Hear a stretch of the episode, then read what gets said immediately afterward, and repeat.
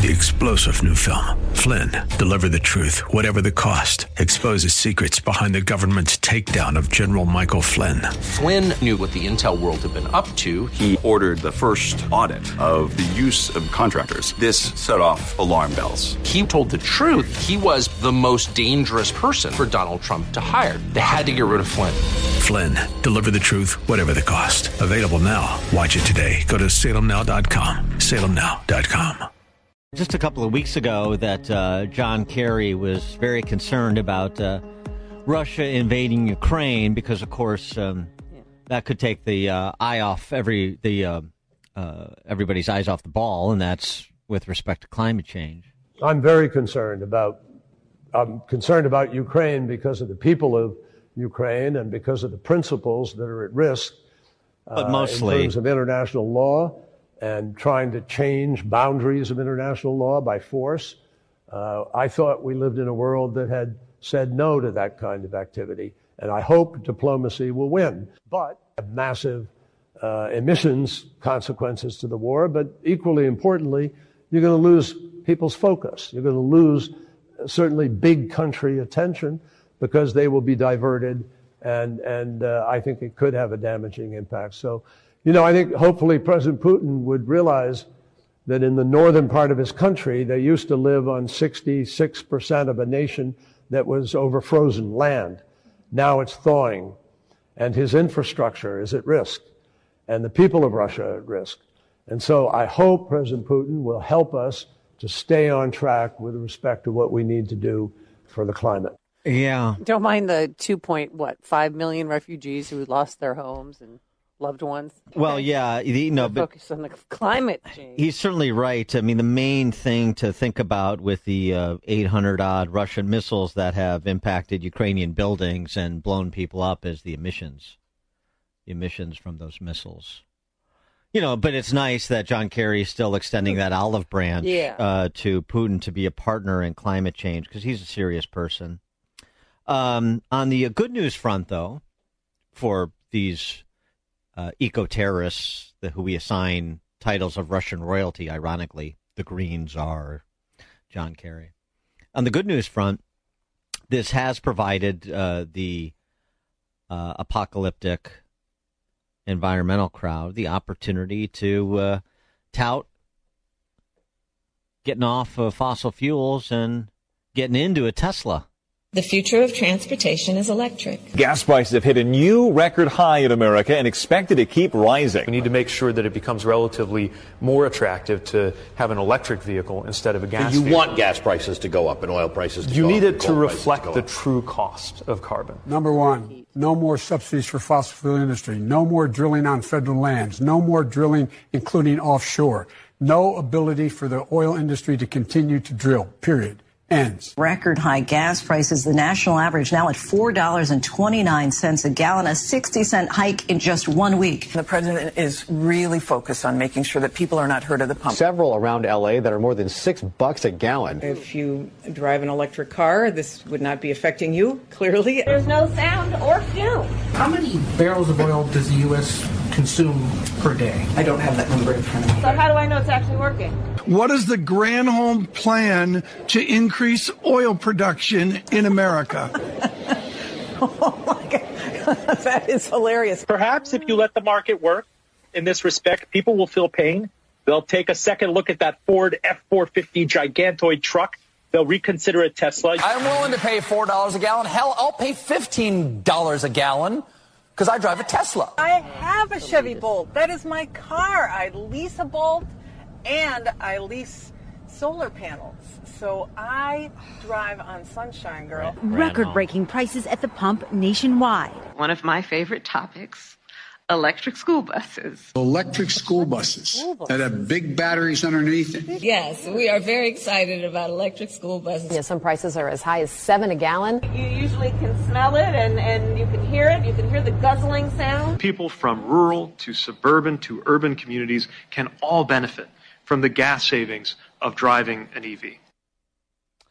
Yeah, boy. How about uh, Joe Biden, campaign Joe Biden versus President Joe Biden now? Campaign Joe Biden was eliminate the oil and gas industries, basically. Now it's we're trying to do everything we can to keep the price of uh, the price at the pump down. Uh, the guzzling sounds coming from Kamala and Mayor Pete and Jennifer Granholm, the whole team, really quite something to behold, isn't it? For more on the topic, we're pleased to be joined by Bjorn Lomborg, president of the Copenhagen Consensus Center, that's a think tank, author of False Alarm How Climate Change Panic Costs Us Trillions, Hurts the Poor, and Fails to Fix the Planet. Bjorn, thanks for joining us again. Appreciate it. Hey, Dan, it's great to be here. You know, um, with all this emphasis on electric school buses and uh, uh, everybody buying a Tesla or a Chevy Volt or what have you. I, I was having a conversation with a former CFO of Borg Warner, which is a huge automotive supplier, as you know, the other day. And he said, you know what's interesting about this whole discussion is um, uh, the next generation beyond uh, fossil fuel powered cars wasn't electric battery, it was the hydrogen fuel cell. That's what we were working on.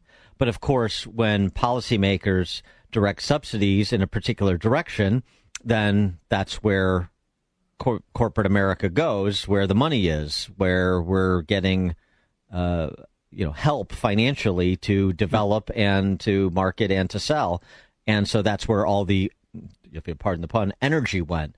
But it was actually, if you were thinking about long term and something that's sort of a, a viable and impactful and sensible next generation automobile whenever that whenever it hit those marks.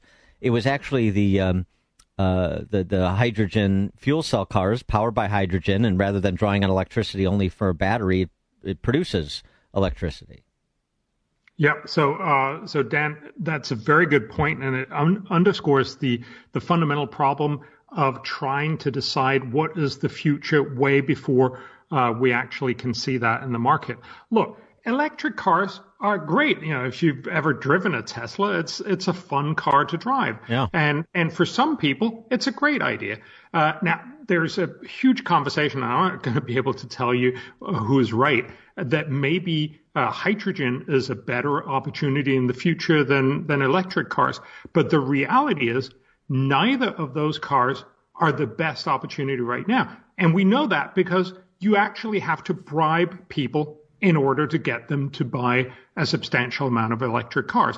Uh, remember in Norway, which is the country that has the most electric cars, it almost sells 80 to 90% of its new cars uh, are electric. That's basically because the government supports it so much that the actual cost is near zero for electric cars. So you basically have to say, do I want to pay almost nothing or do I want to buy a new gasoline car? And not surprisingly, most people will then say, I'll go with nothing. But of course, that's not a way that most countries can afford to get most people to buy their car. Norway is still just at about 10% uh, electric cars, and they're already starting to wonder can we actually afford this when nobody's paying for the roads, when nobody's paying for anything? You can't subsidize your way to the future. The only way you can do the, that is by making innovation such that, for instance, electric cars become so cheap people will want to buy them instead of a gasoline car. So, in the immediacy now, with the, the more pressing issues of uh, energy prices in the West, uh, your suggestions for Europe and for America, for that matter, for weaning themselves off of Russian oil and gas? Well, fundamentally, the reason we need Russian gas in Europe is because we've relied so much on solar and wind. What do you then do when so, the sun isn't shining and the wind is not blowing? You need firm backup power, and that typically comes from gas.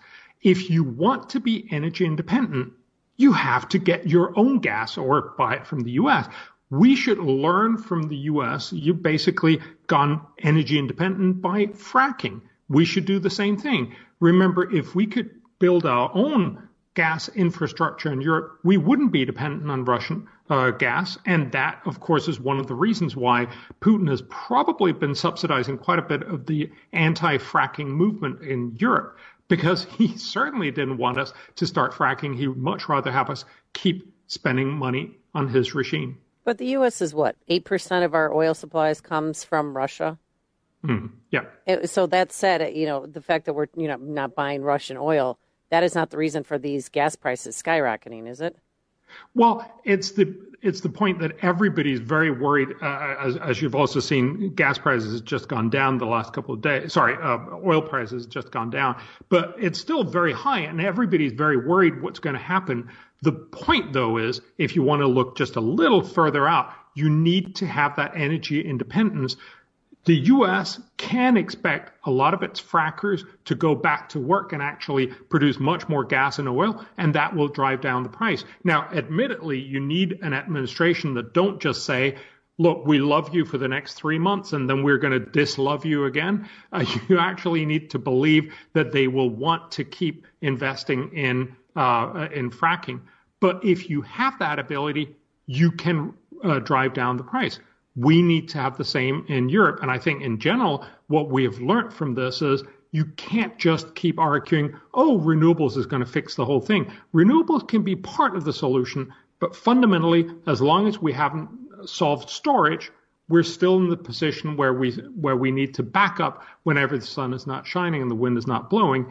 And you also need to remember sun and wind and electricity in general only makes about a, a, fifth of our total energy use. What are you going to keep for heating? What are you going to do for industrial processes? All these other things you still need mostly fossil fuels. And, and included in the mix, and it's being uh, ramped up in France, uh, is nuclear.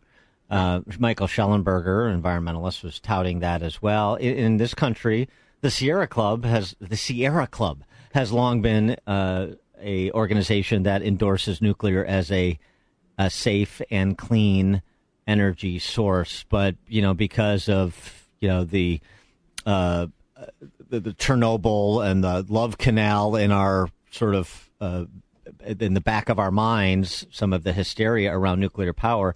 Um, you haven't seen nuclear reactors, uh, energy reactors built in the West very much in recent times, and this seems to be a mistake. Yes. So absolutely. Again, Dan, existing, we need to separate the two. Existing nuclear power plants are incredibly cheap. Remember, you've already built them, which was the most costly thing. You've also commissioned to, uh, uh, committed to eventually decommissioning them. So while they're running, they're incredibly cheap. So of course you shouldn't dump existing nuclear power plants, as unfortunately Germany has done, as has also uh, been done with Indian Point in in in, uh, in New York and uh, Diablo Canyon and in in, in California. Having existing nuclear power plants and shutting them down is just dumb. There's an other consideration of whether you should build new nuclear power plants because unfortunately they're pretty expensive right now. Uh, so the new ones that has been built, for instance, in, in Finland and France and uh, uh, and in, in England have turned out to be very costly, and that drives up electricity prices way above what most people would be willing to pay. And that's where the promise of more innovation, essentially the, the new fourth generation nuclear power plants could be very alluring. So Bill Gates and many others have been investing in these much more modularized and much more industrially produced uh, power plants. They promise very cheap energy. Now, again, uh, there's been a lot of promises in the past that haven't come to pass. So we want to, you know, see this actually happening. But again, we should be investing a lot more in energy R&D because if we can deliver cre- clean and cheap and reliable energy in the future, that would be amazing. But we can only do so if we focus on innovation. When we're looking at right now, again in real time, with the, the supply issue with respect to oil, um, what's your reaction to Elizabeth Warren, Senator from Massachusetts, proposing a windfall profits tax on oil companies because I guess she believes that they're withholding production to drive up the price so that they can uh, expand the profits that they make on the oil they do produce. It, it's hard to exactly tell why it, in the first place she would be arguing that that they have a windfall. Look, I mean, uh, they've also suffered through some really low prices as well. Uh, and, and the reality, of course, is you are only going to get a lot of oil production if you not only have the prospect of sometimes having to suffer through low prices, but also sometimes actually get the really high prices. Again, we should be focusing a lot more instead of just making these punitive uh, uh, policies. We should be focusing on making the innovation. I would love to see uh, Elizabeth and others uh, to suggest the U.S. should step up and increase spending on innovation. This should be across the board, certainly on nuclear, also on fusion. You know, this a, alluring ideal that we could actually recreate the sun in our labs. That would be an amazing opportunity to create energy. We should also be looking at batteries and solar and wind and you know, storage and and and second generation biofuels. There are a lot of different opportunities, but common to all of them is right now they're not cost effective. Innovation could make them cost effective, but we need to be realistic. Right now, most of the world is run on fossil fuels, and wishful thinking doesn't make that go away. It is only innovation that can achieve that. And um, the left's continuing prosecution of the case for net zero net zero is one of these amazing things. You know, people will talk about that. Biden and many others will say, oh, we should be doing net zero. But nobody tells you what the price is going to be. So I don't know if you saw uh, a month ago, I think uh, McKinsey came out with a new study that showed this would cost $9.2 trillion per year for the next 30 years. Now, remember, we've become pretty inured to, uh, to talking about trillions of dollars, but that's actually a lot of money. That's 7.5% of the entire global GDP every year for the next 30 years. There's no way we can afford that. That would drive up prices everywhere and also in the U.S. quite dramatically. You know, the net zero cost for every taxpayer in the U.S. could be somewhere between five and $11,000 per person per year. There's just no way people are going to be willing to pay that. And of course, that's why not only is it a bad idea, but it's also unsustainable. You're basically going to get people to vote out of office the politicians who suggest these kinds of approaches. That's why we're never going to do net zero or any of these other very, very wild policy proposals by forcing people to pay way more than they're willing to. We're only going to do this if we get the innovation such that, for instance, nuclear becomes so cheap, everyone wants to buy it. He is Bjorn Lomborg, president of the Copenhagen Consensus Center think tank, also the author of False Alarm How Climate Change Panic Costs Us Trillions, Hurts the Poor, and Fails to Fix the Planet. Bjorn Lomborg, thanks as always. Appreciate it. Great to talk to you. Three star general Michael J. Flynn, head of the Pentagon Intelligence Agency, knew all the government's dirty secrets. He was one of the most respected generals in the military. Flynn knew what the intel world had been up to, he understood its funding. He ordered the first audit of the use of contractors. This set off alarm bells.